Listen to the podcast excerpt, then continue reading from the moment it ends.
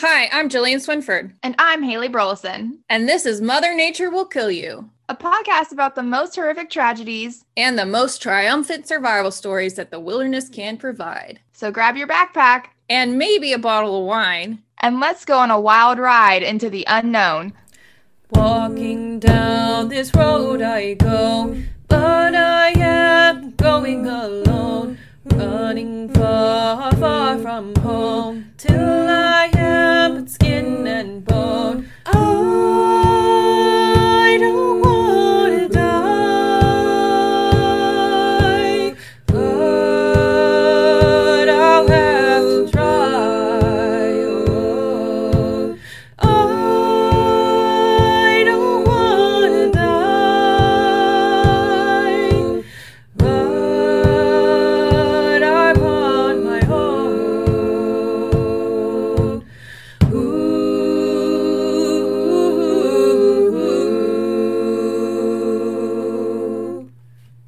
Hello. Good morning, good evening, good whatever, whenever you're listening to this. Good morrow. It's funny, I feel like we started this thing off and we were like, yeah, we're going to have little cocktails and drinks. I was thinking about that the other day, actually. It's funny you mentioned that. I was like, remember when we said we'd have like a drink and now we're like in the morning with our coffee and tea and water and just surviving. It's technically a drink, so. Yeah. But we keep doing it in the morning, which I know I prefer the morning, honestly. I feel like morning's better for me. Well, I feel like if we do it in the evening, it just kind of sits over me all day, and I'm like, it's not that I don't enjoy doing it, but it's like it's still a thing to do, kind of a performance that you have to put on. I mean, everything we talk about is very real, but like we got to keep in mind that we have an audience too, and you know, we want to put on a good show and have a good story. So, so it's a little bit not like having a phone call, you know? Yeah. It's not like you can just like scroll through your phone and just say, yeah, mm-hmm, sure. Super cool. That's great. Yeah. Like, love that for you. Anyways, I need to go eat. I'll call you back tomorrow. Exactly. No, we have to be engaged. Yeah. Which is going to be super hard for me today because I've been trying to clean out the second bedroom and like there's so much shit on this desk right now. I was just like looking around. I was like, God, my ADD is not going to have a fun time. So I'm definitely going to try my hardest to be. That's okay. I gotta go grocery shopping and I gotta do some stuff in the yard to prep for my fall garden, but it's hot. It's miserable. Oh, that's fun. What are you putting in your fall garden? It's kind of, it's because it's hot. So it's like, yeah, it's interesting. I pulled out some seeds when I was cleaning out this room, and on the back it has like the peak, like sowing, however you want to say it, time. Yeah. And like carrots. February to May and August to September. I'm like, cool. Still in the August to September timeframe. Yep. By 2 days. The sowing depends very much on your grow zone. And because you and I are in such extreme warm grow zones, it kind of throws all the rules out the window. And so you have to do research to kind of get an idea for yourself. So I found this really great page that the Texas A&M AgriLife put out, basically saying like how to grow a garden in South Texas and like when you can plant things, what you can plant. So that's cool, which is really useful. I'm sure there's something for Florida too. You can grow pretty much all year round in Florida, I would think. Yeah, it seems like you can. And I don't know if I told you this, but somebody fucking stole my citrus tree when I was moving from my other house. I had like one lime on it, and I've been like tending to that thing for like a year and a half, trying to get it to like produce more fruit. It would flower multiple times. I was like really excited to put it in the ground here instead of just having it in a pot. Mm-hmm. And my boyfriend and I had moved it from the top deck out to like in front of the fence, like in the parking area in front of the fence, not like, you know, where the trash gets picked up or anything. Mm-hmm. And we're like, we'll come back for it. And we never came back for it right away. But like, I was like, oh, it should be fine. It's like on the property. It's like not like, I don't know. It's not like it's being out closer to the curb, and it means like someone can pick it up. And I really think it was the landscapers that came to trim the trees. I think they just like took it. I think that they thought that like it was up for grabs. I was like, that's not up for grabs. Like, it's a freaking citrus tree. That sucks. So I need to get another one of those. I'll give you a tip. I don't know if it works for fruit trees, but to get stuff to flower, to get stuff to go from flower to fruit. I use a little paintbrush and I will self-pollinate because we don't have a lot of bees in our area for some reason. Interesting. It's better back in this backyard, but at our old house, because it was right on the water, it was windy all the time. We never had bees. So I literally take a paintbrush and like pollinate the flowers, like going from one to the other. And it worked. But yeah, so my fall garden, I'm kind of staggering the planting. I'm going to do another round of green beans and try squash again, although I've not been having luck with that this year. Yeah. Get them going before it starts getting cooler. And then I'm going to do Brussels sprouts and broccoli and bok choy in October. Cool. And then in November, I'm going to plant some garlic for the following spring. How does garlic even grow? Is it in the ground? Like you have to pull up the bulb? Yeah, it's like an onion. Okay. Gotcha. And I don't know quite how you plant it yet. I'm going to have to do some research into that. But you buy the bulbs, I think, and you break the bulbs up. Okay. Into and like individual cloves. Yeah. And then you plant those. So gotcha. Then they'll make more, supposedly. That's neat. Yeah. I really want to get a garden going, and I think I should just bite the bullet and order some wood, even though it's super freaking expensive to buy wood now, and just like make raised garden beds. Yeah. And just fucking do it, because this backyard is not getting done anytime soon. No. I have been a messy, not by the book gardener since I started. We used to have raised beds in Virginia that I used, but my best gardens have been here. And I literally just like bared a patch of the ground and dug it up and put dirt on it. Yeah. That's where my garden is. Like, I'm not out here tilling. I'm not out here with raised beds. I just kind of put stuff in the ground and see what happens. That's cool. Yeah. I know. Well, our yard is all rock, and it's just more rock underneath the rock. So I can't really. So I really need it. And I would love to have hibiscus bushes like on the front and back line of the fence. So like it's like privacy, but also when they bloom, it smells really nice. And like, you can also like use the hibiscus flowers for like hibiscus tea and things like that, which would be really nice.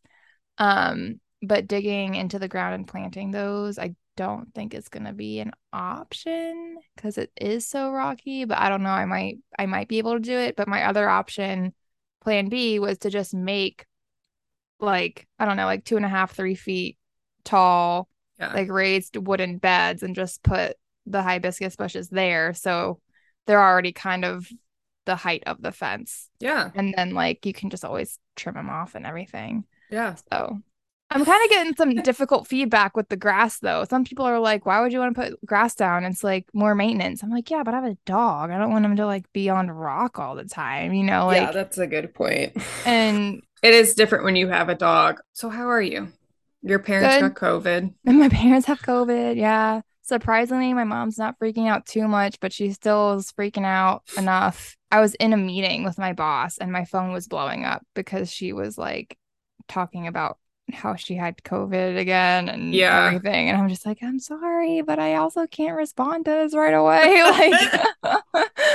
Like, and she sent me a photo of her COVID test, and it was like, it was negative. It was just that top pink line, clearly no bottom line. And she goes, is this negative? I'm like, yes, Mom, it's negative. Like, I know you've done like 13,000 of these. Like, if you need more answers. Like, if it was even faint at all, there are images in the instructions. You can just look at them. She had like 102-degree fever and like went to urgent care, and she was getting tested for strep because, you know, her COVID test was already negative, and they tested her for strep, flu, and coronavirus, and the COVID one came up positive. So That was a bummer for her, but she had the whole like sore throat, felt like you swallowed glass. Like that's just never fun. And then she was just like sneezing and coughing all the time. I was like, yep, been there. Like, and sounds like your mom is trying to collect them all, as my brother put it. Yeah, seriously. Yeah, because gotta catch them all. Gotta catch them all. Because he got three of the variants himself. Yes. And so by the third one, he was like, I'm, you know, trying to, gotta catch him. But he was almost mad that he missed Omicron. He's like, oh, I could have had that another star in my belt. Oh my God, Ethan, is he okay? Like, does he have any long-term? Never had like serious symptoms. He was like, yeah, it was okay. I'm like, that makes sense, because you're like the healthiest person in the family. Yeah. Like there's literally nothing physically wrong with him. So yeah, I still haven't gotten it that I know of. Really? Yeah. Good for you. Sucks. I don't. Tori hasn't either. I don't know. And it's 10 not out of like 10 would not recommend. It's not like we've been particularly careful in a while.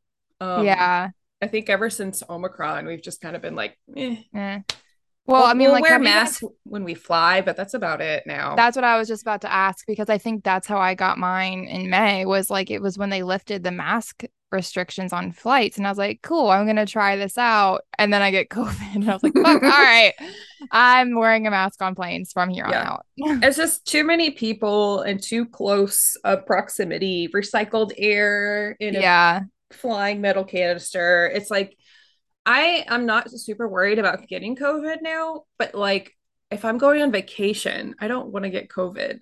That's the thing. I want to enjoy my vacation, right? Yeah. So I'm gonna just mask up. Like, I don't care.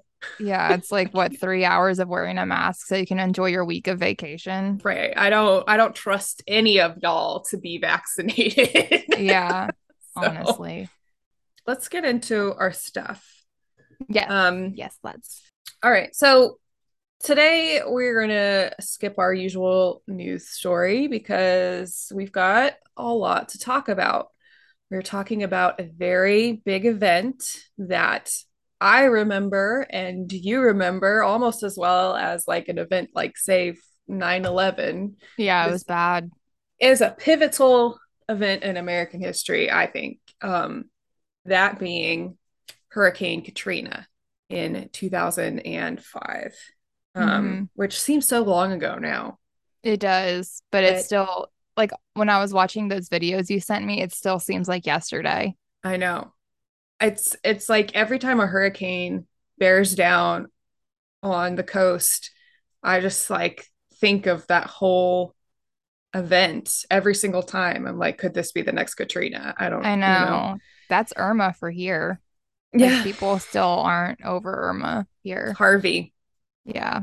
Harvey was ours. And nobody remembers it now, but the Great Storm of 1900.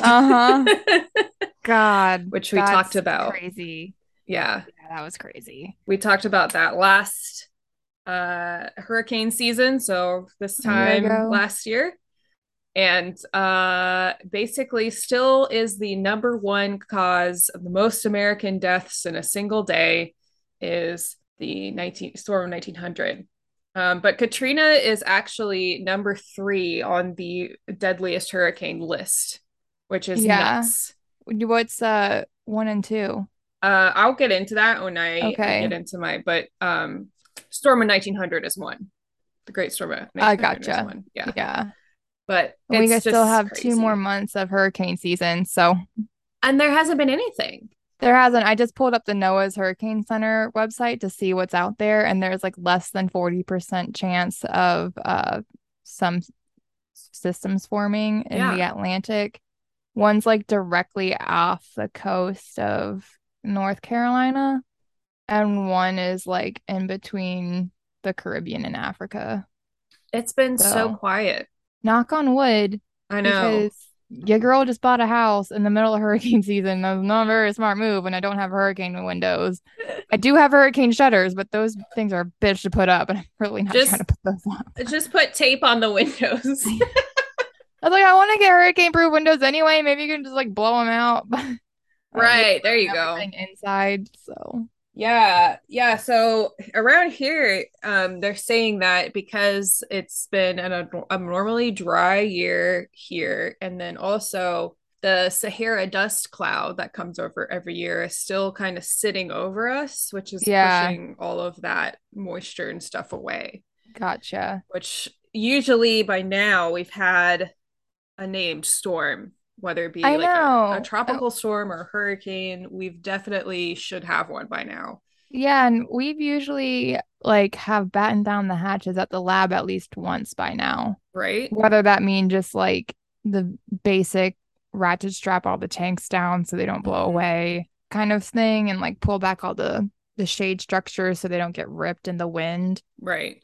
That's the basic stuff that we do. But yeah, I know. Thankfully, nothing too crazy has happened yet, but we also still have 2 more months. So yes, considering that the last year we had so many freaking storms, none of them were super serious, but I felt like every other week I was like, okay, are we evacuating? Yeah. It's exhausting. I follow Mike's weather page on Facebook. And it's I don't know if it would really impact you guys or not, but it's kind of more geared towards Florida. Mm-hmm. And it's this guy that just does spaghetti models from his home. And fun. He's gained a lot of traction, and he's pretty good about communicating everything. So he's a good one to follow if you're in Florida. But yeah, he it seemed last year, every time I opened up Facebook, there was another post from Mike's weather page, with a spaghetti model of something. This year, I'm oh, I haven't really seen anything. So thank you. But also, knock on wood, I'm not trying to get slammed here. It's freaking exhausting because, anytime our lab gets to a certain threat level, we have to, evacuate all of our trucks and boats and, expensive equipment to an inland city.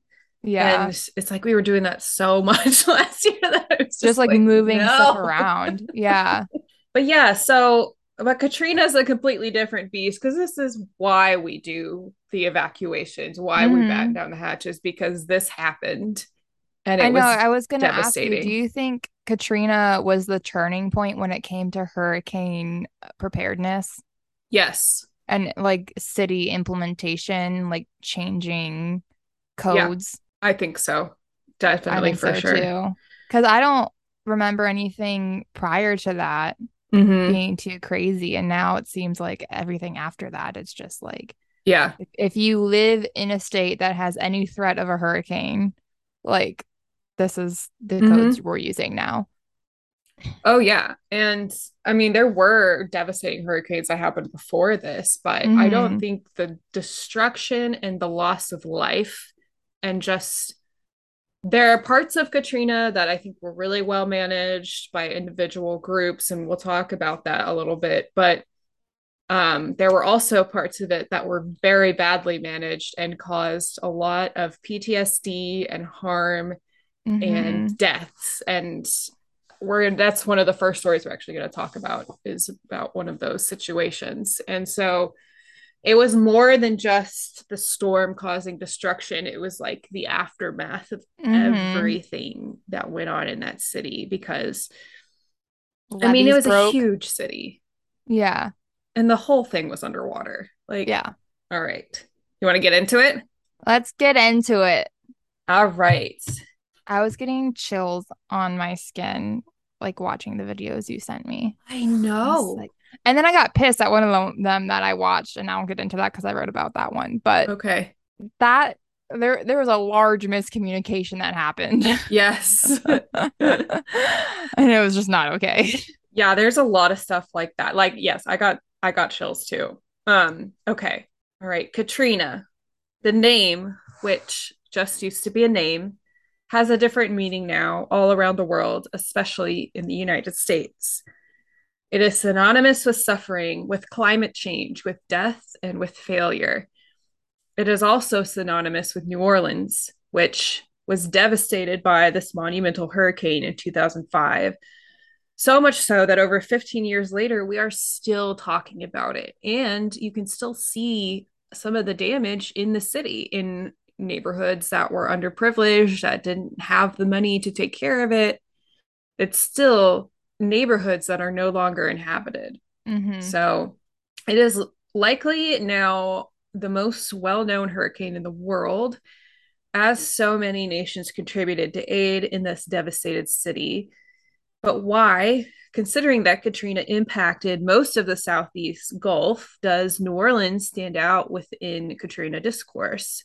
The answer lies in the construction of the city itself, both in socioeconomic and infrastructural failures. New Orleans, during the storm, turned into a post-apocalyptic land of floodwaters. New Orleans became something us modern Americans have not seen or experienced in decades. And that's part of the reason why this was so significant. So let's get into some of the basics about the hurricane. And then for this episode, Haley and I are going to be trading off stories of Hurricane Katrina survivors, because there are just so many, and we could not possibly cover them all. So we picked ones that, you know, we thought were interesting and kind of gave good examples of some of the different stuff that was going on during this time. Yeah. So Hurricane Katrina was the costliest hurricane in U.S. history, surpassing Hurricane Andrew from '92 with over $180 billion in damage in $2,005. And that is $163.8 billion in today's money. Jeez Louise. And like, where does that money come from? Us. Yeah. The government. Like, I know. Yeah. Yeah. Like relief funds. Yep. It is also one of the 5 deadliest hurricanes to ever strike the United States, with 1,833 fatalities. 1,383 fatalities. 1,833. Golly. Which for a modern hurricane, it's a lot, is very unusual. So Katrina is number 3 on that list. The only hurricane from this century to make the top 5. It is topped by the Okeechobee hurricane of 1929 with 2,500 deaths. Or sorry, 2,500. Sorry, my brain's not working. It's okay. It's early. 2,500 deaths at number 2. And then the Great Storm 1900, which we have talked about previously, with 8,000 deaths at number 1. So that's so wild. It's so many. So on August 23rd, Hurricane Katrina began as a tropical depression over the southeastern Bahamas. And you can follow along if you want in the slides. It's on slide 2. Yes. Okay, so became a tropical depression over the southeastern Bahamas, becoming Tropical Storm Katrina on the 24th as winds rose above 39 miles per hour to 73 miles per hour. Gosh. Katrina then strengthened and actually made initial landfall along southeast Florida on August 25th as a Category 1 hurricane. So it actually made landfall in Florida before it got to New Orleans. But as a Cat 1, Florida extends further out than New Orleans. So you would think it would lose momentum hitting land like that. You would think. Yeah. So Category 1 is 75 miles per hour to 95 miles per hour winds. Yeah. And if you want to look up and follow along, the Saffir-Simpson wind scale is a great resource. And that's basically how we categorize hurricanes in the United States, and that is by the strength of the winds. I love the color coordination of that chart. It's good. It's beautiful. I love a good color coordination. Me too. So then it moved back offshore into the Gulf of Mexico, where it just sat in the warm waters of the Gulf and gained strength, because warm water is what intensifies hurricanes. And so it intensified to a terrifying Category 5. God. While it sat there. And like what? A course of like 1 or 2 days? Yeah. Yeah. Yeah. So that's winds above 156 miles per hour. So that is extremely intense winds. Surprisingly, though, that's not what made this hurricane so deadly for New Orleans. And the hurricane actually weakened to a Category 3 before making landfall on the Gulf Coast on the 28th. And then it picked back up again. No.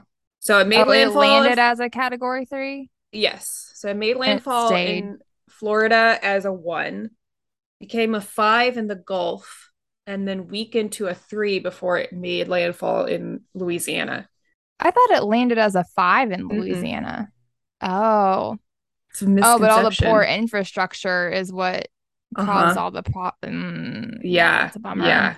Because so we can did not have to be as bad as it was. Because no, I mean, like, 3s are bad. Don't get me wrong, but it's one of those things. It's like if you have the infrastructure there, like you might get some minor damage. Yeah, some minor trees flooding, down, minor flooding, like shingles ripped off your roof type of thing. Right, right. But so hardly any deaths. Right. Category 3 made landfall on the Gulf Coast in southeast Louisiana. First on the 28th at 120 miles per hour, then along the Mississippi Gulf Coast, still as a Cat 3. So it made landfall 3 times. 3 times. I think that's got to be a record for something, right? Like hurricane to make the most landfalls, right? So by August 29th, the hurricane finally weakened below hurricane intensity as it made its way inland, dumping rain on central Louisiana, Mississippi, Arkansas, Alabama, and the western Florida panhandle. Storm surge was highest just east of the eye near Bay St. Louis, or maybe Bay St. Louis, Mississippi, and Mobile Bay in Alabama. So the storm surge wasn't even the highest in New Orleans. Mobile docks measured the highest surge of the storm at 11.45 feet. However, storm surge was likely close to 20 feet along the Mississippi-Alabama border. So they are the ones who actually got the highest storm surge. Wow. Not New Orleans. And did Mississippi and Alabama have like as much damage as New Orleans? No, but they did have damage. I actually, after Katrina, went down there with a mission group with the church I was currently going to, and we went down there to help fix up houses and stuff. So they definitely got damage. Yeah. But it was nothing compared to what New Orleans experienced. So what happened to make this event so deadly then for New Orleans? Surely by now we have the technology to prevent this level of deaths when associated with hurricanes. I mean, in comparison, a recent hurricane in the area, Hurricane Ida in 2021, which was a Category 4, by the way, made landfall New Orleans, and it only resulted in 107 deaths. Oh, wow. So the reason that this hurricane was so deadly was not the winds, but instead the water and the failure of city infrastructure to protect all of the people. Because New Orleans is essentially a bowl, right? It like, is. It should not exist, but it does. And it's like, if you're going to have a city like that in today's age with intensified hurricanes and climate change, you got to protect the people living there. Yeah, you got to update the infrastructure. Yeah. And I think this, like you said, was kind of the first thing we all experienced of like how bad climate change could potentially be. Yeah. Or just like how important it is to make sure like a city's infrastructure is monitored and updated accordingly. Yeah. So New Orleans had been spared a direct hit from the winds, but the levee system by August 31st, the levee system had failed, and water was now flowing into the city from the Mississippi River, from all of the redirection canals, from whatever storm surge they did get. And 80% of New Orleans was under floodwaters. Yeah, it was insane. By the 31st. 80%. It's a big city. Yeah. I've been there recently. All underwater. And actually, fun fact, the Bourbon Street super touristy area that I'm sure if you've gone to New Orleans, you've been to. Yeah. got was a not flooded. I was down there. It was one of the few places that wasn't, because it is the historic part of the city, and it's also the highest point in the city. Huh. Interesting. Interestingly enough. So that's why, while it still smells like pee and urine, it smells so bad. It smells awful. Like, if you get drunk enough, you don't notice it. But then the next day when you're walking around hungover, you're like, oh, my God. Yeah. Next time we go, I think we're going to stay on Frenchman Street and do the Jazz Quarter instead of doing Bourbon Street, because I was not the biggest fan. I did Bourbon Street and Broadway back to back. And I think back on that time in my life and I'm like, wow, I had a lot of energy and need to be able to do that. I went there this year as an almost 30-year-old and broke my foot pretty much. So. Yeah. Like, goodness gracious. Anyway, back to the horror. So how did this happen? A combination of whatever storm surge they had and 10 inches of rain that got dumped on them overnight caused the levees that held back the waters of Lake Pontchartrain. I can never say that. Lake Pontchartrain. I've listened to a lot of country songs that have that in there. And Lake Borne. You don't know that one. Bourgeonnet. I don't know. Bourgeonnet? I don't speak French, y'all. I know. If like it was bougie Spanish, I would be able to handle it, I think. But there's too many silent letters. And Creole French and like Cajun French is way different than actual French. So anyway, so they're the two lakes that surround or on like either side of New Orleans. It caused them to become overwhelmed.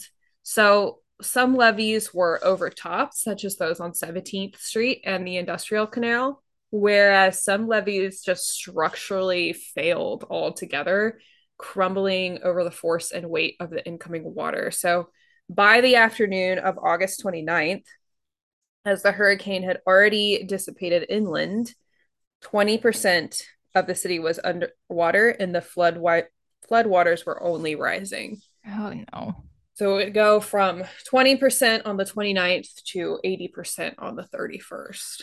God. Yeah. And so I know. You can see in that picture next to the like path and intensity chart of the floodwaters just pouring in. Yeah. And there's like a barge over there in a neighborhood. That's what that thing is. Yeah, I saw that on one of the videos too. I was like, holy shit.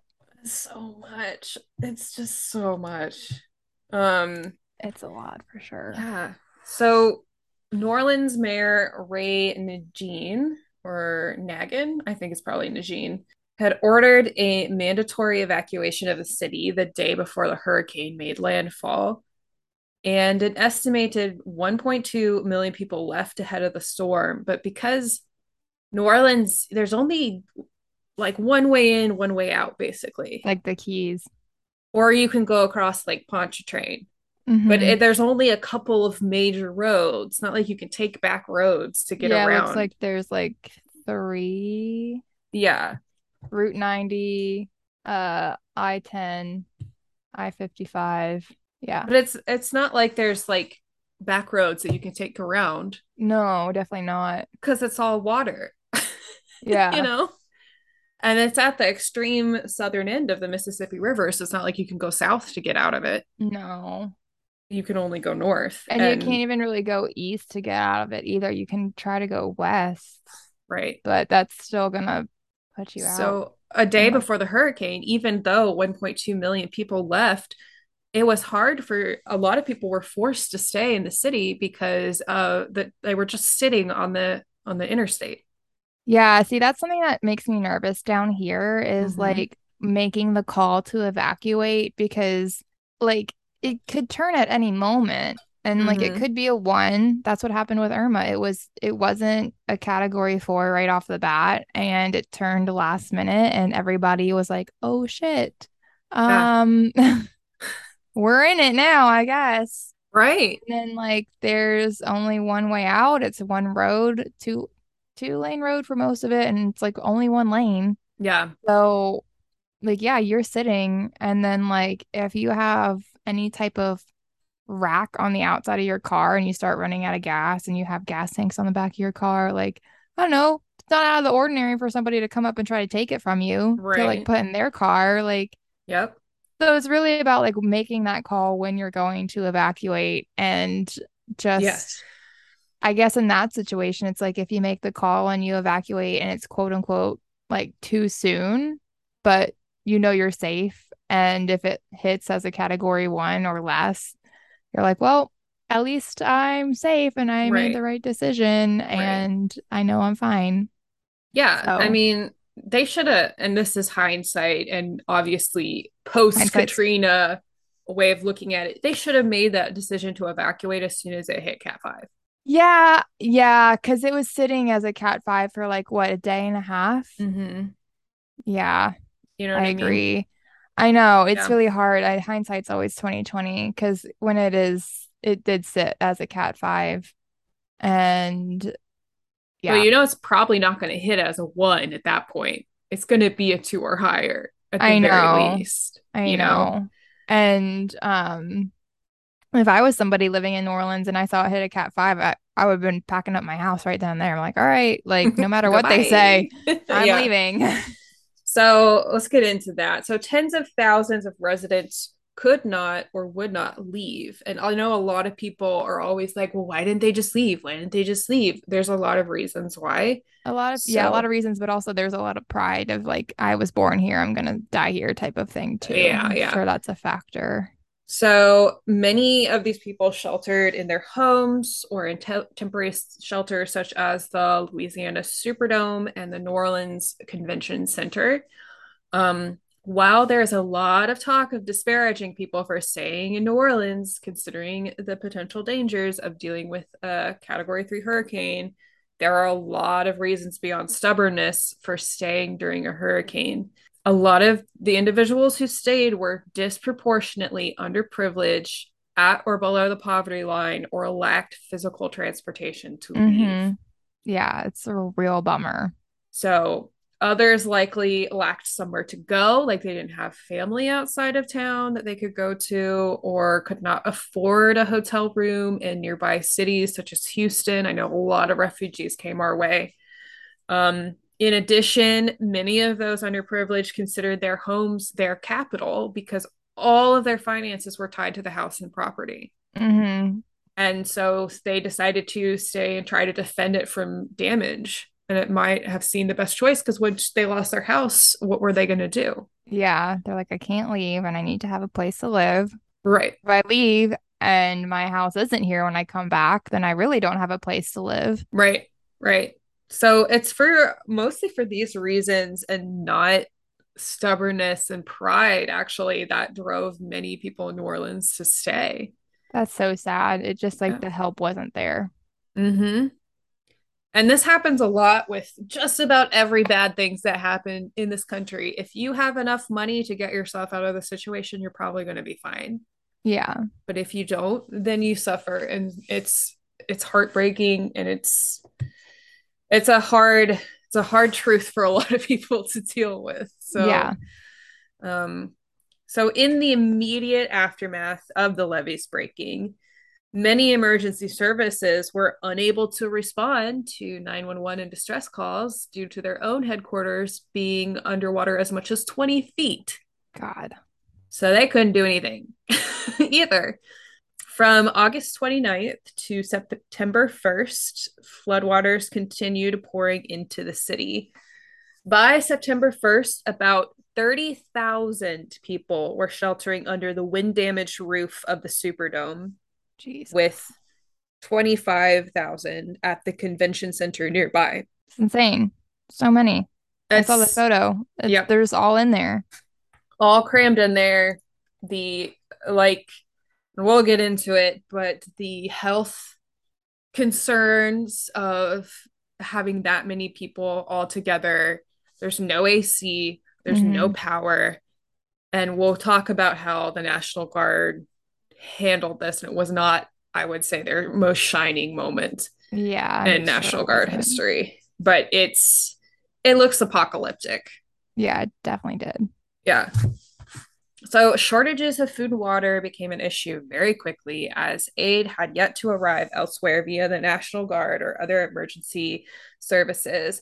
Daily temperatures reach 90 degrees Fahrenheit following the storm, just like it is here, because it was freaking September. So hot.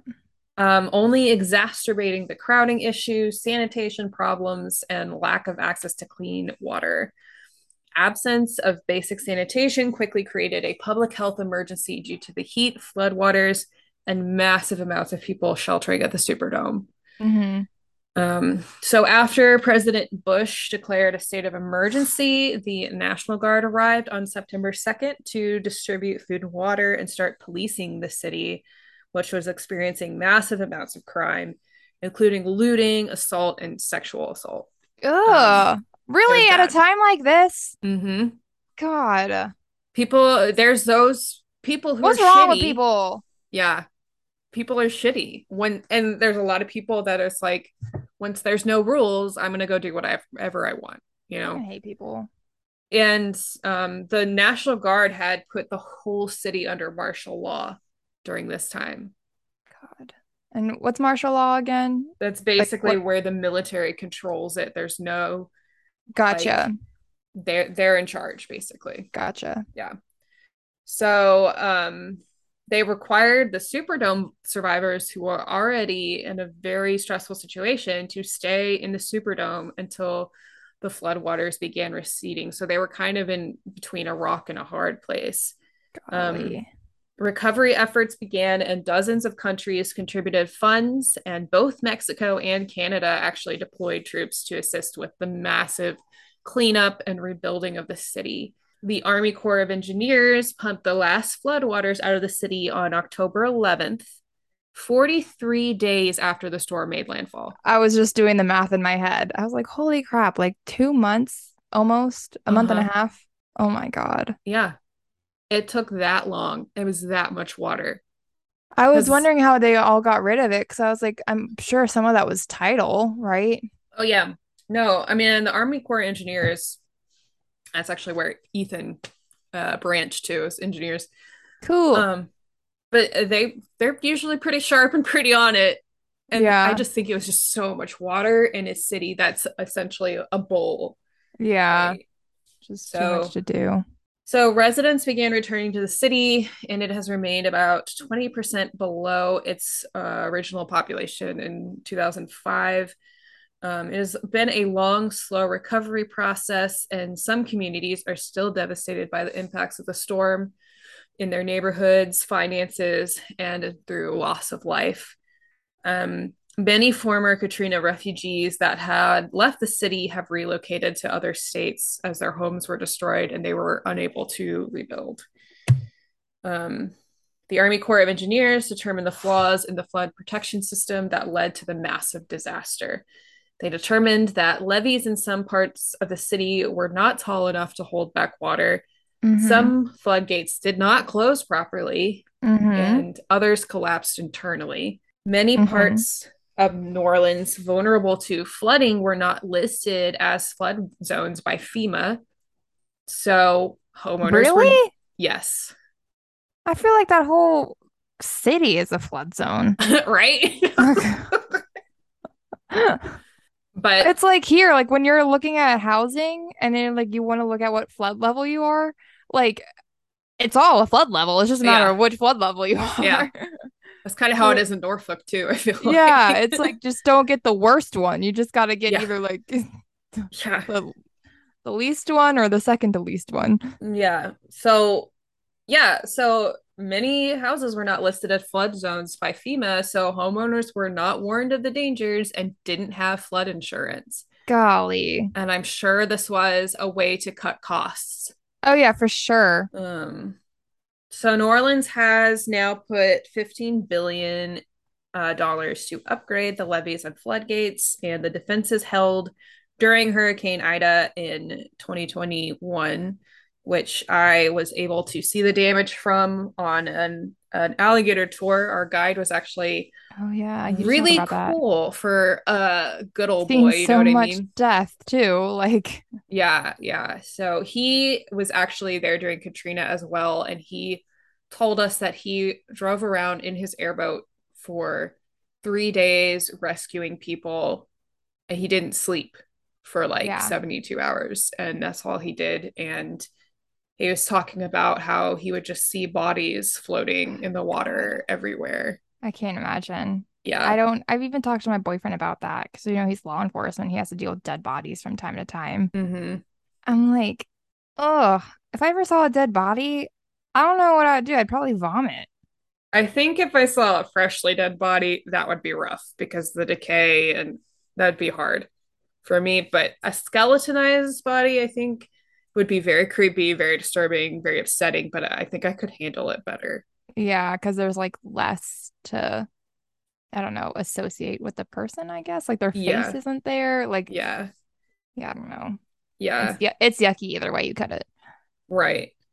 So many survivors of Katrina saw horrors that many modern Americans cannot even imagine.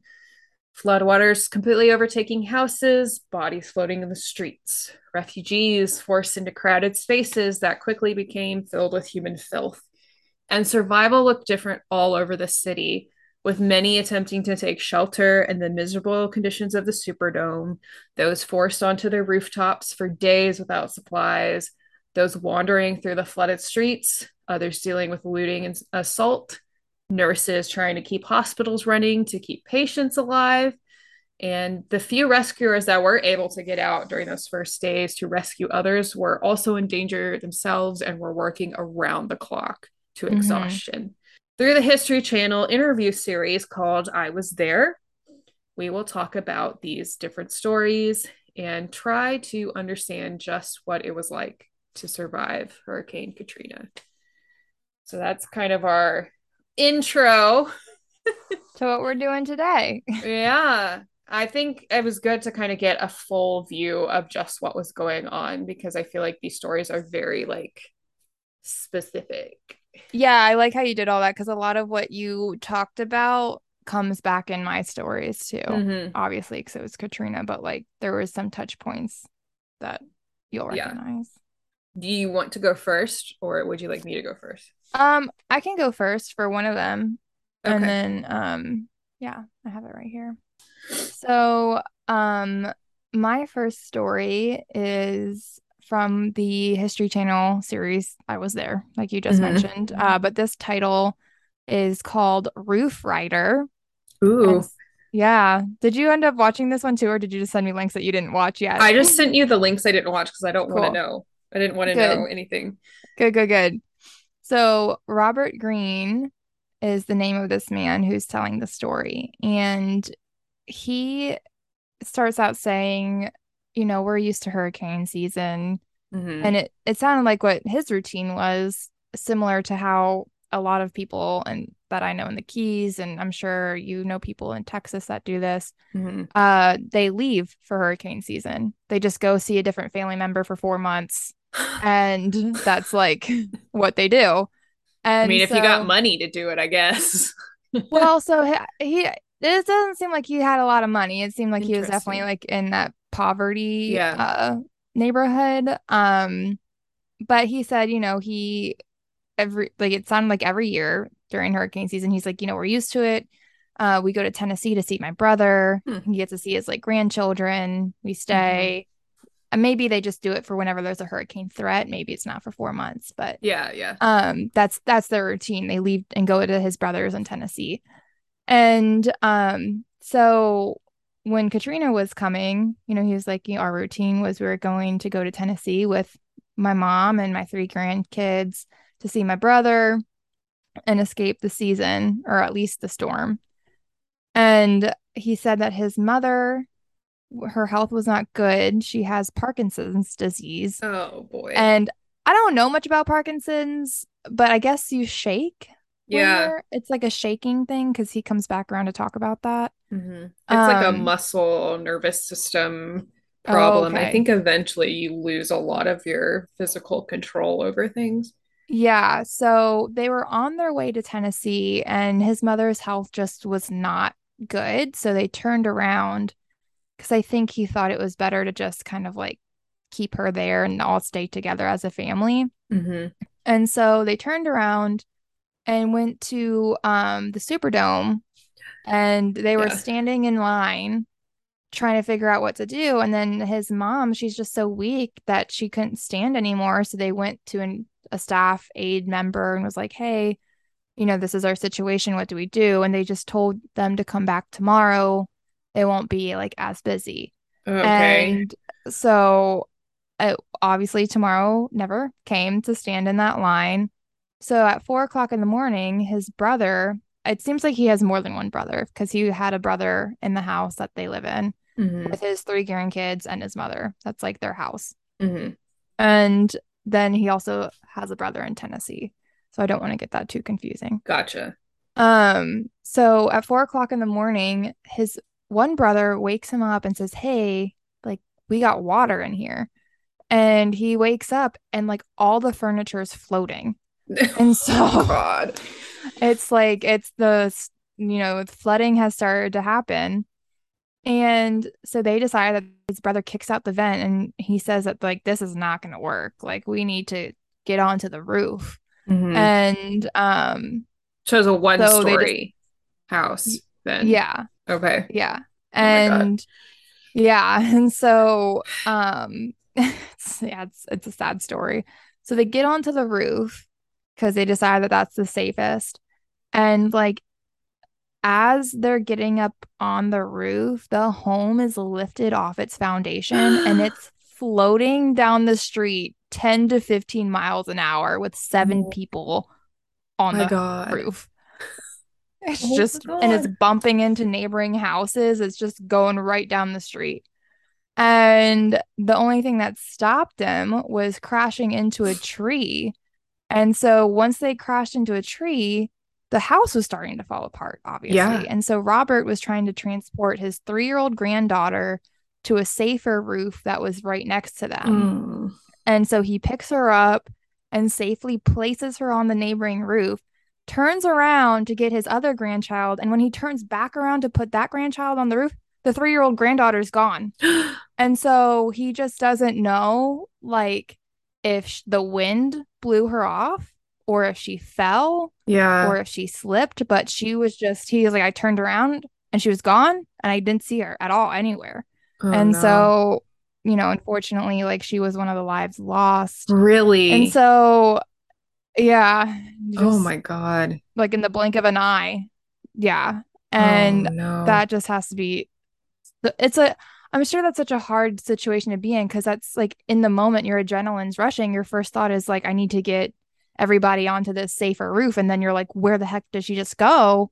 And then you know that she's not coming back. Right. But like, it's like, but you have really another time to mourn either. Like, yeah, you have to keep going. The rest of your family safe. That reminds me of, what was his name? His first name is Isaac, but the weather bureau guy in The Storm of 1900, who was that happened to his family as well, where he lost a huge chunk of his family, but he was trying to keep two of his daughters alive.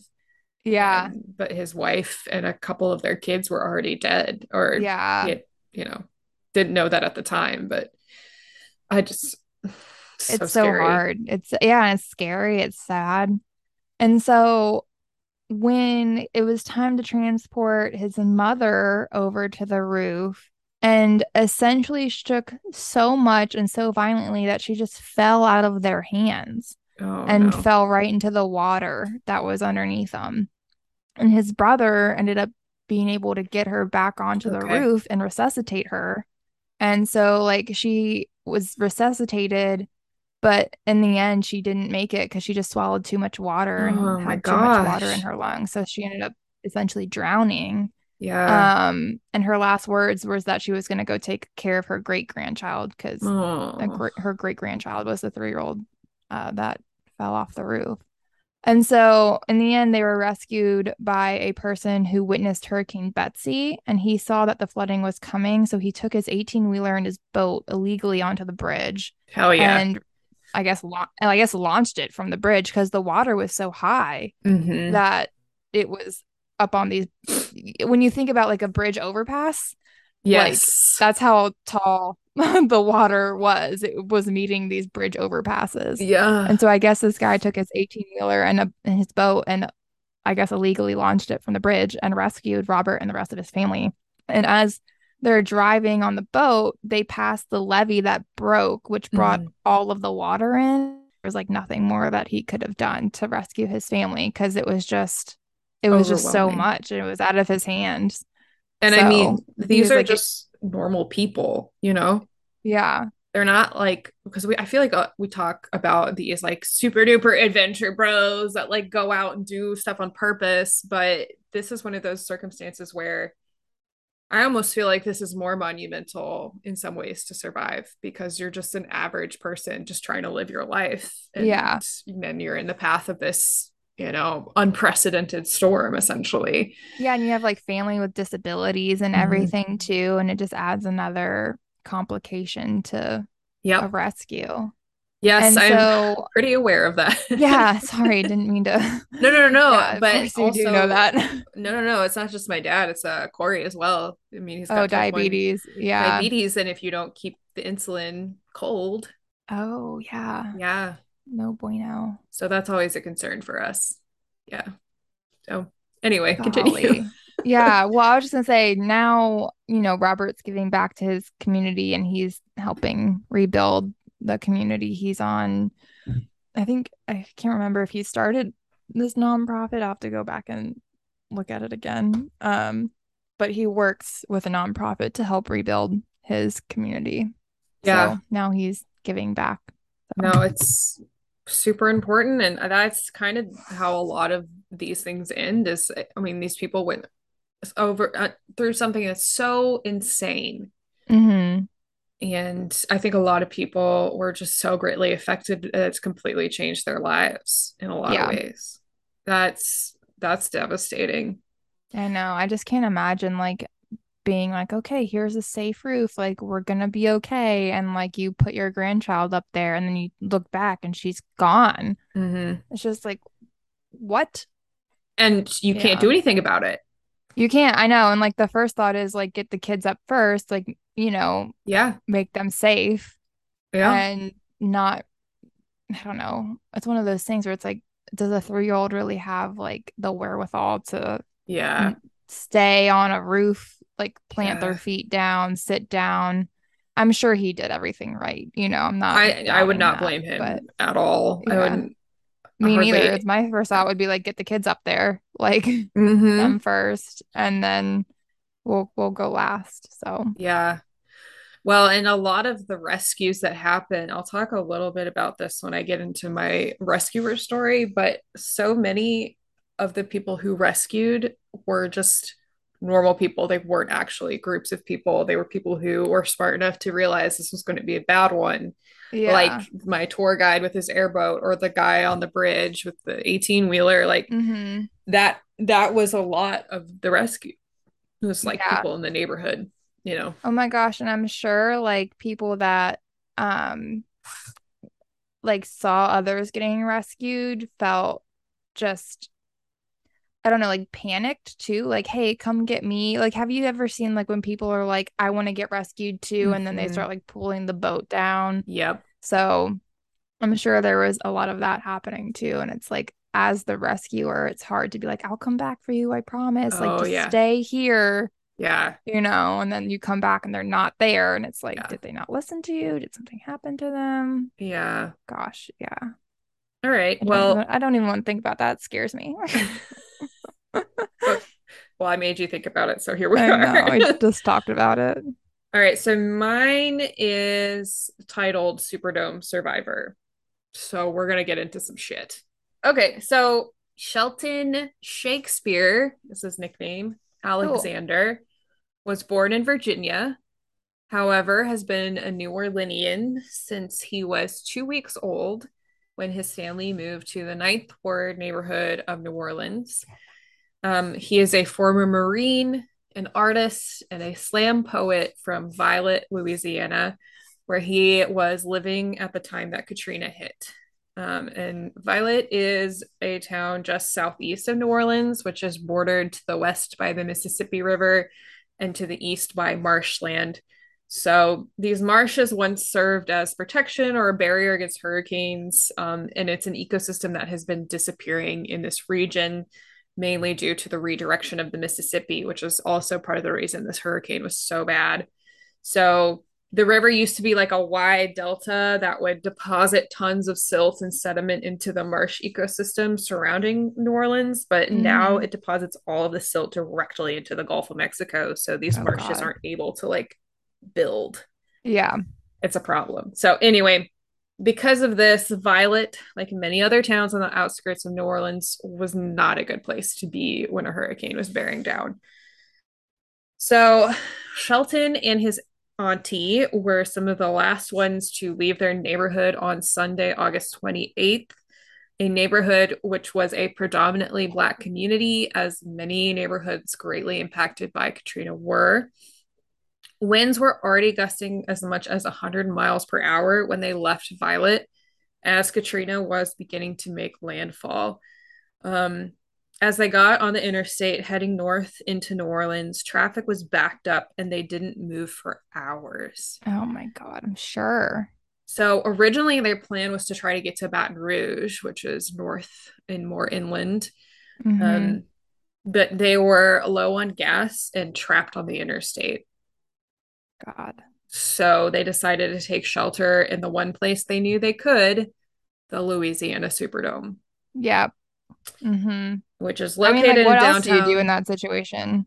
Because it's like they were trying to get out. Yeah. You know? So. And at some point you're like, we have this much gas left. We can get to point A or we can sit here. Yeah. Like try to get more gas somewhere. Yeah. So the Louisiana Superdome is located in downtown New Orleans. It's like the home stadium of the New Orleans Saints. So it's a big old NFL football stadium. And it does have a roof that covers because it's New Orleans and it rains all the fucking time. So. Yeah. So they took the exit off the interstate, parked the car near a parking garage, and made their way to a massive line. Once they reached the entrance to the Superdome, they were searched by local National Guard troops that were organizing the logistics of the Superdome-turned-refugee camp.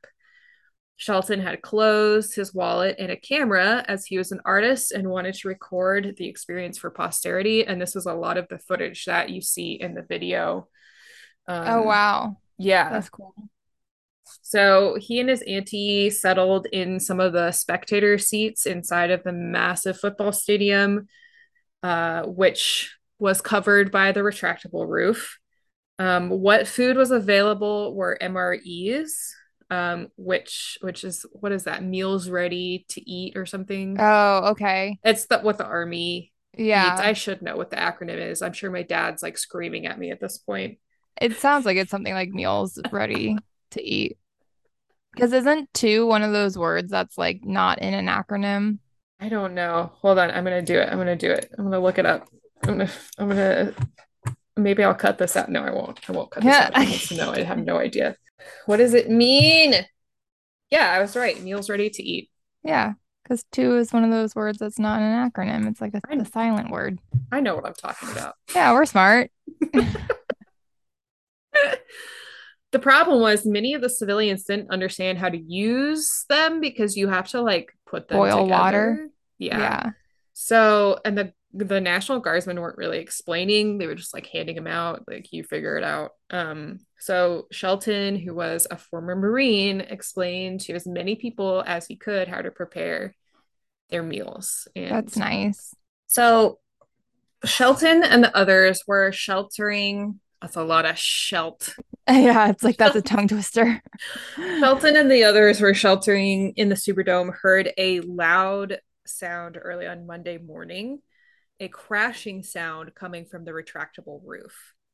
So in the dim light, they began to see water starting to seep in from a hole in the roof.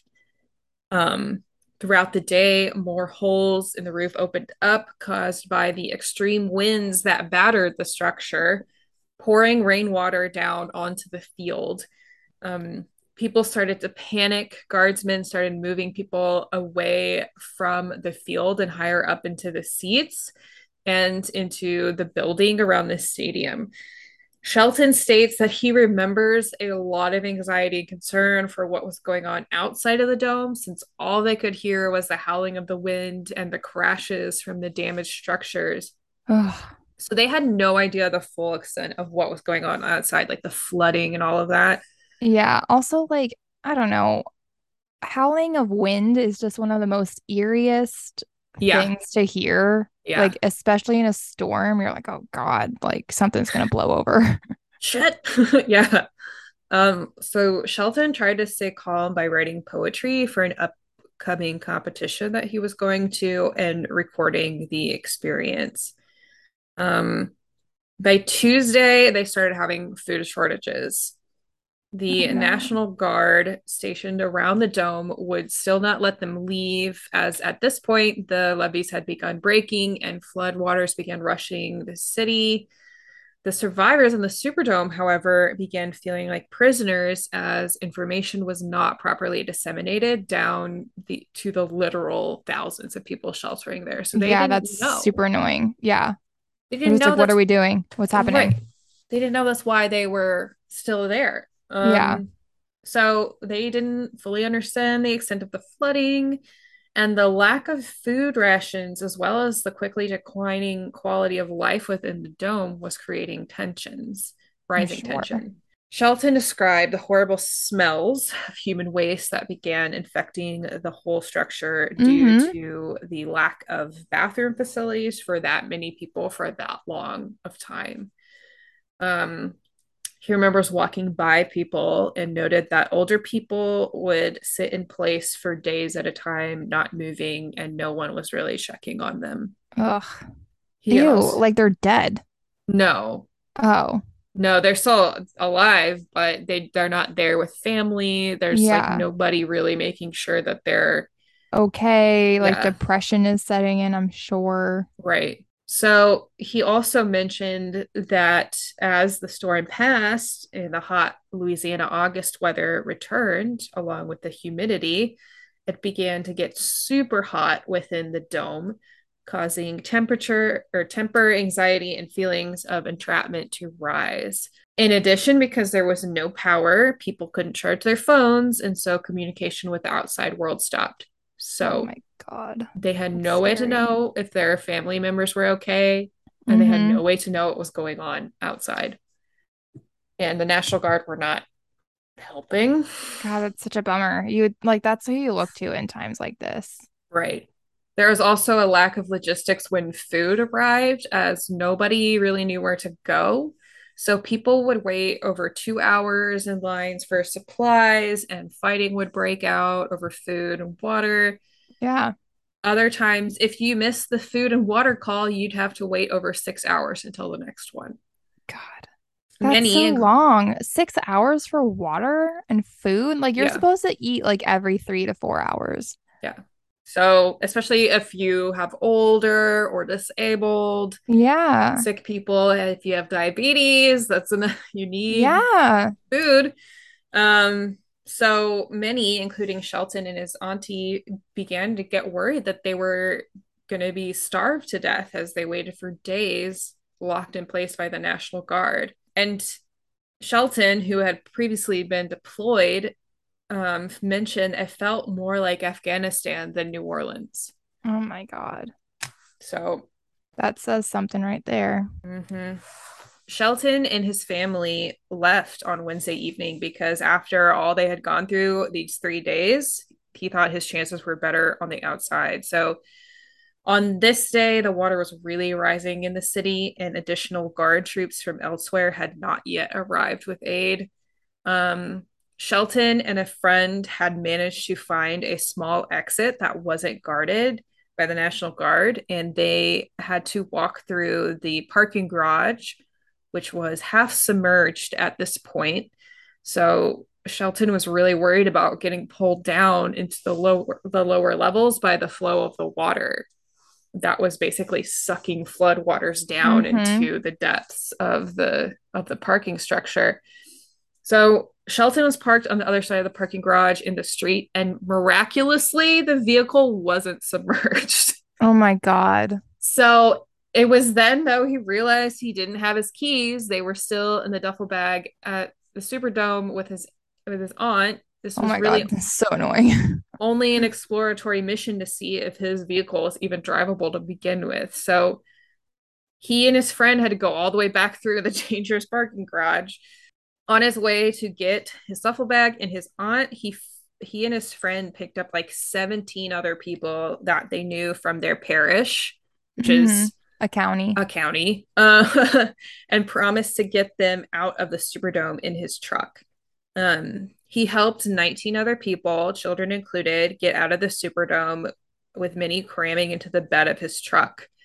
Just as the first gunshots rang out from inside the Superdome, they headed up onto the interstate, which wasn't flooded, and further north to another refugee camp he had heard about, and away from the dangerous turmoil of the Superdome. So I guess he had enough gas to get there. That's good.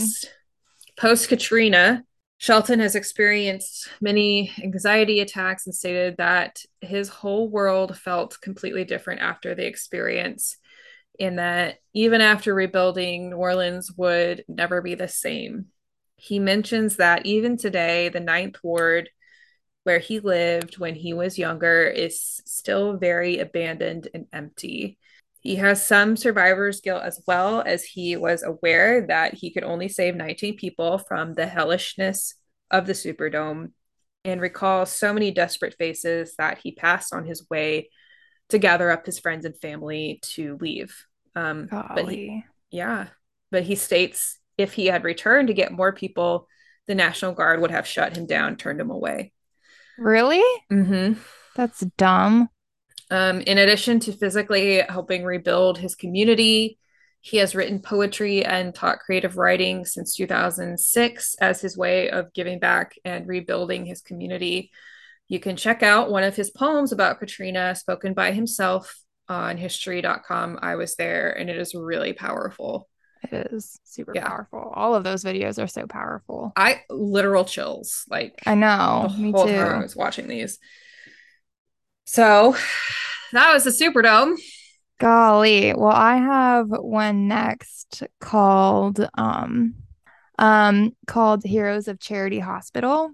Oh yeah, I wanted to hear this one. Yeah, this one was pretty good. I also watched one of the other ones that was about it was like one of the first ones you sent me in that link. And I think the theme for like a lot of these stories is just their faith in their religion. Yeah. You know, when times are bad, they definitely lean on their faith. Yeah. And so the Heroes of Charity Hospital is about nurses and doctors that were in Charity Hospital during Katrina. Yes. And specifically, the people that are talking on this video is Henrietta and Dr. Ben. Okay. I'm just going to use their first names because I don't want to butcher their last names. Okay. So that's fine. Henrietta was a nursing supervisor in the SICU. I don't know what that acronym is in hospital terms, but it's something intensive care unit at the Charity Hospital. Okay. And Dr. Ben was the director of critical care services at Charity Hospital during Hurricane Katrina. Mm-hmm. So Dr. Ben first stepped into Charity Hospital in 1978 when he started medical school, and never left until the doors closed, which I'm assuming meant after Katrina. Yeah. So he was there for a long time, and Charity Hospital is the oldest continuing hospital in the United States and has trained 70% of the physicians that practiced in the state of Louisiana. Wow. So a lot of physicians come from this hospital.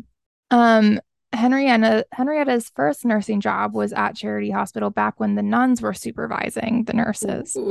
So She said that they ran a tight ship. So I'm sure they did. Yeah. But also, you know, because you're in a tight ship, you get great training too. So it all worked out.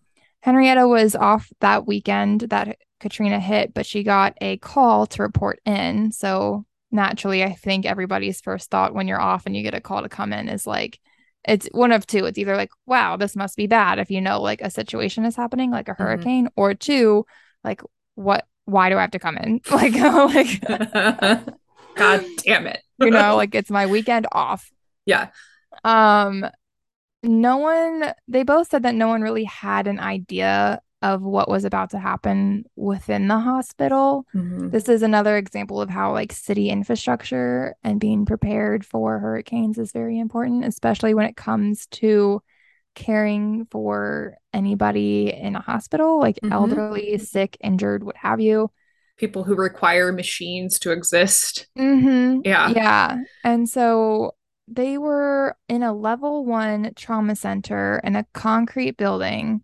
But what they didn't recognize at the time was that they had the responsibility to hundreds of patients to protect them. Mm-hmm. I think in their mind initially it was just like, oh, we're hunkered down. Like we can still operate. It's going to be bad, but like it'll be okay. Mm-hmm.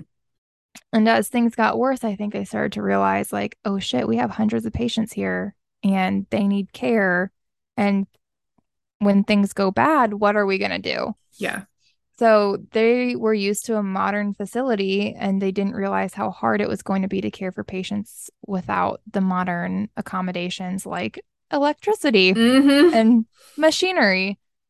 So rain was dripping down through the ceiling onto patient beds and light fixtures were falling from the ceiling. Jesus. Like that just sounds apocalyptic too, you know? And then the lights went out. And Henrietta recalls that when the lights went out, it was just peace and calm. And then they heard that the news of the levees broke. Oh, God. And all of a sudden, she said you could just see water coming in. And it wasn't until daylight that they could see all of the damage that happened because all the lights were out. Right. And this also took out the generator, too. So it's like they don't have any capability to do anything. Yeah. So they had to take out old school equipment. And at this point, Henrietta said that it was just about accommodating their basic needs, which was just to keep them clean, give them water, and feed them food to just keep them healthy. Yeah. I'm just thinking, though, about like my dad, when he was in the hospital, he was on a respirator. Mm-hmm. So if you lose power, you just stop breathing. Like, I know they have handheld ones, but like in the videos, that's what they, that in the video, that's what they flashed to was like when she said that they took out the old school equipment that they flashed to like the handheld bladder pump situation that they would manually do for patients. Yeah. And so naturally, nurses are working around the clock. They're not taking breaks at all because they're tending to these hundreds of patients that they need to care for. And it's just same nurses circulating throughout the same patients hours on end. And they were told, I forget, I don't think they named who these people were. That is the they.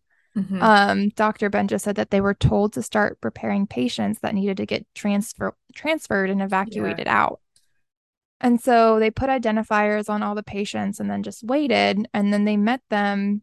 I think it was like in the same building they met them. I don't know how, I forget how they got them out. But I don't know, I also don't know if it was really stated how they got them out. But I think they were in some sort of like the like hospital's garage. So they put identifiers on the patients and then they waited for them to get picked up. And the worst thing that happened, Dr. Ben said, was believing that their salvation was someone else's responsibility, meaning like their biggest quote unquote mental mistake was thinking that they were going to be saved, you know? And so nobody came for them and nurses started to hang signs out the window of where they were located, hoping to be rescued. Oh my God. And, you know, Dr. Ben goes on to talk about how he's like, there were a lot of feelings of abandonment because, you know, no one was coming for us. And I guess what happened was there was a miscommunication somewhere, because later on in the video, he says that they heard that nobody needed to be rescued. And he was like, no, like there's a lot of people here that need to be rescued. Yeah. And so that's what I was talking about, how there was a large miscommunication that happened. Mm-hmm. And, you know, once that all got sorted out, then people came and rescued them and all was well.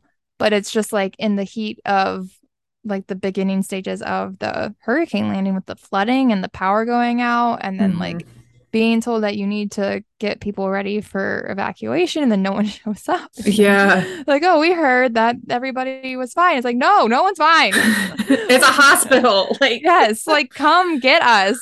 Jesus. That's when I got pissed when I was watching these, because I was like, oh my God, like I feel like that's the first place you should check in. Right. As like the hospital. Yeah.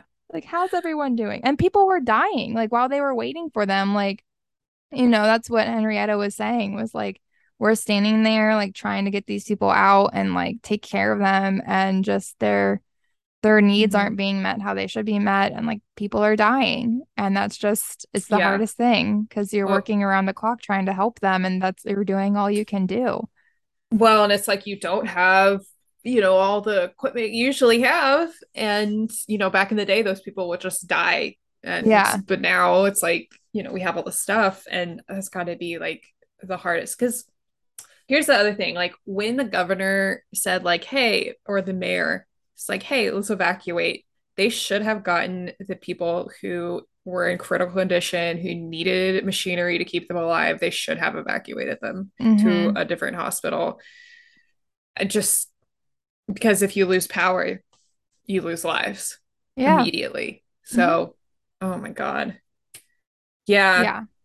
There was a lot of mistakes with the whole rescuing stuff, but I want to kind of clear that up, because there were a lot of amazing people working around the clock to rescue people as well. And that's kind of the next story, or the last story we're going to talk about today, which is the Coast Guard rescue swimmer, Lawrence Nettles. And the Coast Guard in this was like a shining pillar of excellence in the Coast Guard, still talked to about today. They were one of the biggest rescuers of people off of their roofs, out of buildings, that kind of thing. And we'll kind of get into a lot of the other groups that made some significant rescues as well in the story. So Lawrence Nettles, a Coast Guard rescue swimmer, described Katrina as the event that everyone trains for, but no one actually wants to deal with. Nettles is stationed at the Coast Guard Air Station in New Orleans, whose primary role is search and rescue cases. So like burning boats, lost fishermen, sunken ships, etc. Nettles himself is a rescue swimmer, and his job is to jump out of helicopters and save those in the water and get them up into a rescue copter. So that's amazing. He's like one of the badasses, like from like the movie The Guardian. Yeah. It's like one of the first things I think of when I think of these guys. So they're doing the real stuff. So when Katrina was on its way, the Coast Guard began getting ready for the inevitable. At the time, Nettles had been living in New Orleans for just 3 years and married for just 1 month. So he was a brand new hubby. Oh, hubby. Yeah. The Coast Guard, knowing they would potentially be some of the first few responding entities available for rescue, followed the storm in from Houma, Louisiana, as it made landfall. Oh, golly. So they were following in the wake of the storm. Yeah. In the helicopter. So no one really knew what the situation was at first, but as they flew over the area that the hurricane had been through, they started getting distress calls and seeing houses underwater, on fire, completely destroyed. So they began to actually see people waving at them from rooftops and wading in the shallow flooded water, waving their arms up at them. And that was their only means to call for rescue. So Nettles said of the initial experiences, you think about it, you talk about it, but when you see it, you aren't prepared for it, even though, you know, you've done all of this training. So it wasn't long before he was doing his first rescue. Later, it turns out that this rescue was credited as the very first rescue of Katrina. Oh, wow. At 2:50 p.m. on August 29th, 2005. That's impressive. Yeah. So they were getting Mayday calls from all over, but they heard mention of a baby over the radio and decided that would be their first rescue. Mm-hmm. So, you know, it's one of those things like, how do you decide who to go for? I know, there's so many. A woman named Bobby Jean Moreau and her daughter were forced onto the roof as storm waters overwhelmed the second floor of her house. Her daughter had just given birth to a girl named Sheremy, just 4 months earlier. And so she tied the baby to her with like netting. Oh my God. So from there, Bobby with their pet dog and her daughter with Sheremy swam to a neighbor's boat, which had a cabin and a radio. They were able to get Bobby, her daughter, her granddaughter, and the dog to safety. Moreau and her family were brought to West Jefferson Hospital in Jefferson Parish. They were barefoot with no purse, no money, no shoes. Originally, they were taken to a shelter, but it was so hot and so crowded, they were worried about the health of the baby. So they left and hitched a ride to a friend's house who still had water and whose house was still dry to take a shower and cool the baby down. Good for them. Then they made their way to stay with her nephew in Arkansas. So they were safe. That's the first credited rescue of Katrina. That's nice. So Lawrence, however, was still working around the clock. I'm sure. So they went to go save an elderly man who had crawled on the roof of an extremely, like through an extremely small hole in the attic that was caused by the storm. When Nettles got to the roof, however, he found that the man's wife was still in the attic because she was unable to crawl through that really small hole. So Nettles began chopping into the hole to make it bigger to get the wife out. And that was the first roof opening rescue they did. So from there on out, they began carrying axes at every rescue so they could get, God, because not everybody's physically able to actually physically climb onto their roofs. Yeah. So Nettles also mentions that during subsequent rescues, he found bodies, stating that you cannot focus on the people that didn't make it. You just go to the next person to save. You don't let it bother you until everything's done. At this point, he had been rescuing people for 24 hours straight, but the danger was just getting started for New Orleans. So things really got going when the levees broke after 24 hours and started flooding into the city. Nettles was riding with Lieutenant Craig Murray, Petty Officer Second Class Warren LeBeth, and Lieutenant Dave Johnson. That was his team. Mm-hmm. So Nettles and his team began working around the clock, as they were still some of the only groups that were actually able to go and rescue people, as many first responder headquarters in the city were underwater. Nettles and his team continued rescuing families from rooftops via rescue basket. Nettles stated that he would calm kids down before getting them in the basket by telling them it was a roller coaster. Oh, which if you see those baskets, we're gonna go on a ride. Yeah, if you see those baskets, they bring them up and they spin around. So it's not like a fun time. No, I would vomit. Yeah. Dangers began increasing as chemicals were leaching from businesses and industrial buildings, infiltrating all the floodwater that surrounded these houses. Nettles realized after some of these rescues that his skin was beginning to feel a burning sensation from all of the corrosive chemicals in the water. It got so bad that the helicopter had to return to the air station, but they had no power or running water.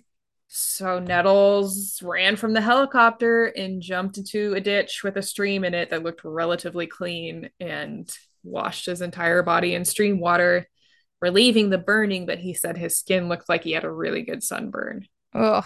During this time, they would fly 6 to 7 hours, try to take a break, and get back into it. Nettles stated that he would... Sorry, I didn't mean to interrupt, but no, how do you take a break during all that? You know what I mean? It's like, I feel like you just can't. Mentally, you're like, I can't take a break. Yeah. I can't in good conscience take a break right now. That's what our tour guide said. Like, he literally didn't sleep because every time he tried, like, the adrenaline and like the guilt just overtook him. And that's what Nettles stated. He tried to like go sleep in a broom closet to try to find a quiet place to sleep, but like he couldn't. Mm-hmm. So he would just get up and go back to work. So the helicopter he was working on was a MH-65 Coast Guard helicopter, a rescue helicopter that doesn't have a lot of room inside and is operated by that crew of four. So because of this, the crew really had to start making triage decisions, like you mentioned, because there were so many people. So they would take the elderly and children first and would leave able-bodied adults behind as long as they weren't in immediate danger, mm-hmm. packing the helicopter as tight as they could. Many of those they left behind were angry and frustrated with them for not being able to take everyone, but like that was literally all they could do because there were so many people in need of rescue. I know, it's so hard. It's like, yeah, how can you be angry at them? Like, I get it, but at the same time, it's like, God, they're just doing their best too. They're doing their best, yeah. So Nettles stated that the survivors in the helicopter would stare out the window, looking at the destruction, awestruck and crying as they flew over the completely flooded city, because it was the first time they really fully understood what happened to their home and like understood the full scope of the storm. Mm-hmm. So Nettles would hold their hand and sit next to them and be there for them in those moments. And I think that's why a lot of people were frustrated and angry, because they didn't understand how fucking bad it was. Yeah. They thought, well, maybe it's just this neighborhood or, you know, so it's crazy. Underwater. So overall, the crew flew 9 straight days of missions. Wow. Yeah. The Coast Guard overall rescued 33,500 people across the entire Gulf Coast following Katrina. So that's almost as many people that were in the Superdome. That's so crazy. And 19,000 were stranded in flooded areas of New Orleans. So 6,500 of those people were picked up by helicopter, and it was the largest air rescue mission in the Coast Guard's history, and one of the glowing success stories of Katrina. The agency deployed 26 cutters, 38 helicopters, 27 aircraft, 119 boats, and 5,600 men and women. The operation actually included many other groups, like I mentioned, including the New Orleans police and firefighters, the National Guard, active military, regular citizens who volunteer their boats, and the Louisiana Department of Wildlife and Fisheries. They actually have an extremely high rescue count. Oh, I'm sure. I mean, they have all the vehicles to do it, and they know the waters because they're out there all the time. Yeah, which, as somebody who also basically works for the Texas version of that, I was like, yeah, those are my people. Yeah. Anyway, so Senator Joe Lieberman stated at a congressional hearing about all the rescuers involved, "These heroes stepped in and in some ways were unprepared and unassisted, and you might say with nothing but their courage and their wits about them to save tens of thousands of lives." Mm-hmm. And that's what's important. After Katrina, Nettles would have dreams of rooftops for years, and dreams of those angrily screaming that he didn't save them.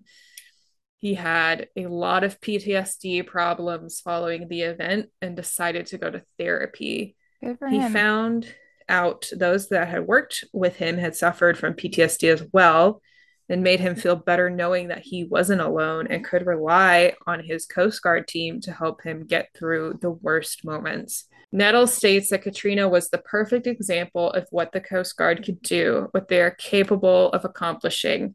His commanding officer, Captain Jones, said of this Coast Guard mentality, "The only thing worse than being at Katrina is not being at Katrina." Yeah. So this mentality represents the reason that many get into the Coast Guard, to be there when the country is in dire need and when people need them the most.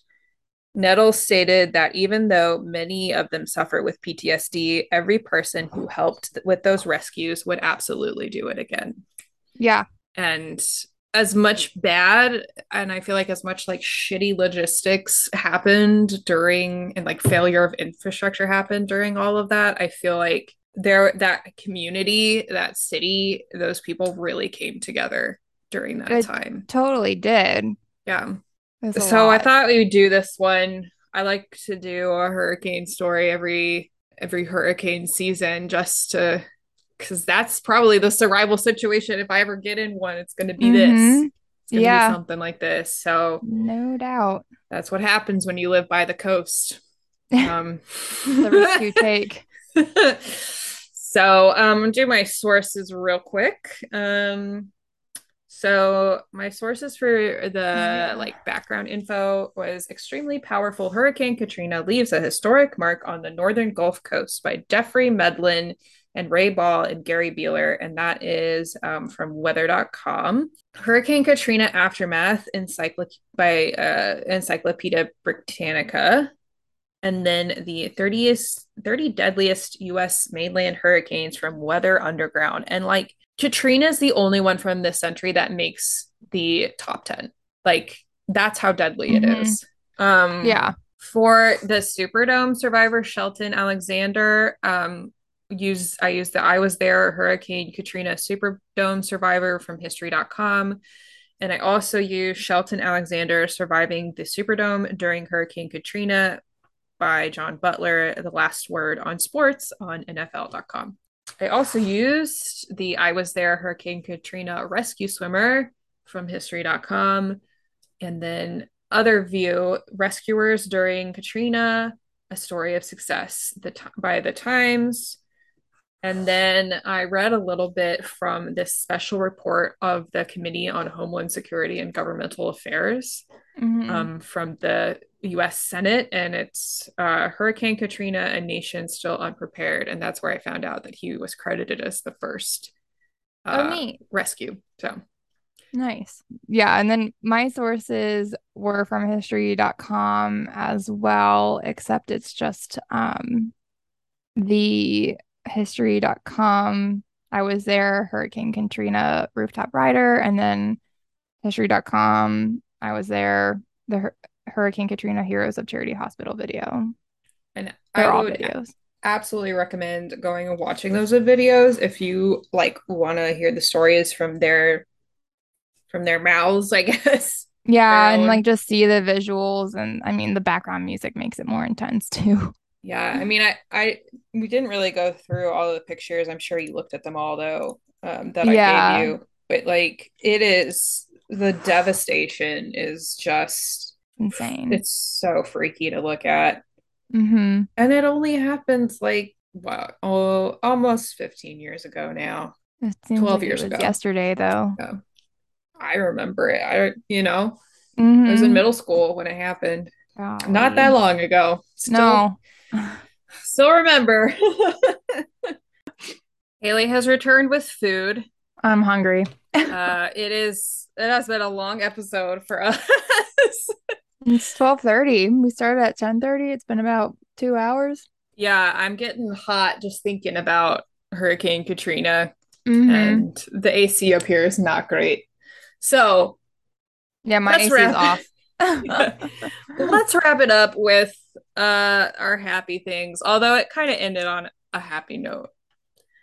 Note. So I think my happy thing is that my boyfriend has weekends off soon again. So now we can have weekends together again. That's awesome. Yeah, that's going to be my happy thing. I guess my happy thing is Corey and I have been going on little dates a lot more lately. Aww. And it has been kind of rejuvenating because I feel like we've just been so tired on the weekends that we just haven't been doing anything. And lately we've been like, let's go to a winery today, or let's go out for lunch today, or little things like that have really helped, because I feel like I am having seasonal depression in the summer because it's hot. You cannot go outside. I know. I was thinking about that the other day because I was like inside. I was like, man, I really should get outside more. And I was like, it's just so hot. I don't want to go outside when it's this hot out. Like, unless I'm in the water, I don't want to be out. And yeah. Even then, the water's getting kind of old. Yeah. You know? So I was outside cleaning my car out yesterday, and I just like broke a sweat just doing that for like 10 minutes. And I was like, God, it sucks. So that's, I guess, kind of my happy thing is we're forcing ourselves to go do fun things instead of laying inside all day. So that's good. No, that's good. I need to do better about that. Even if it's just like a walk around the block, because I haven't really been exercising that much either. So Yep. So hopefully we'll get some cooler weather soon, but probably won't be for another month and a half. So fun. Can't wait. So, I do like when it drops to be like 70 degrees here. It's nice. Even 80. I'll take 80 at this point. Yeah. If it's in like the low 80s, I'll take that. That's cooler weather to me at this point. Yeah. So. Me too. Okay. Well, where can our listeners find us? You guys can find us on social media at Mother Nature Will Kill You Podcast on Instagram, at MNWKY on Twitter. We also have a, on Twitter, it's MNKY Podcast. And we also have a website, mothernatureWillKillYouPodcast.com. And we're on all streaming platforms where you can listen to us. Yeah. So, yeah. I think that's it. And if you want to submit a survival story of your own, you can go on our website, then we have like a submission section where you can type up your story and send it to us, or you can send it via our email. And, you know, it doesn't have to be you survived an unprecedented hurricane and floodwaters breaking into your city and destroying everything. But if you have, and it's more common than a lot of our survival situations. So if you have, we'd like to hear about it. Pretty much if you were in New Orleans in 2005, you have a survival story from this event. But yeah, if you don't, if you just have, you know, something that happened to you in nature that was uncomfy or that was a little frightening, we like to hear those stories too. So send them in. And if you want to support our show, but don't have any money because we live in a capitalist hellscape, you can give us a 5-star review on any of our listening platforms. Basically, it just tells the algorithm to bump us up the charts. So hopefully more people can hear us or see that we exist. Cool. So next week is going to be a doozy because I've already written it. And then after that, it's spooky season. Woo woo! And I'm so excited. I got a good lineup this year, guys. I'm excited. You should be.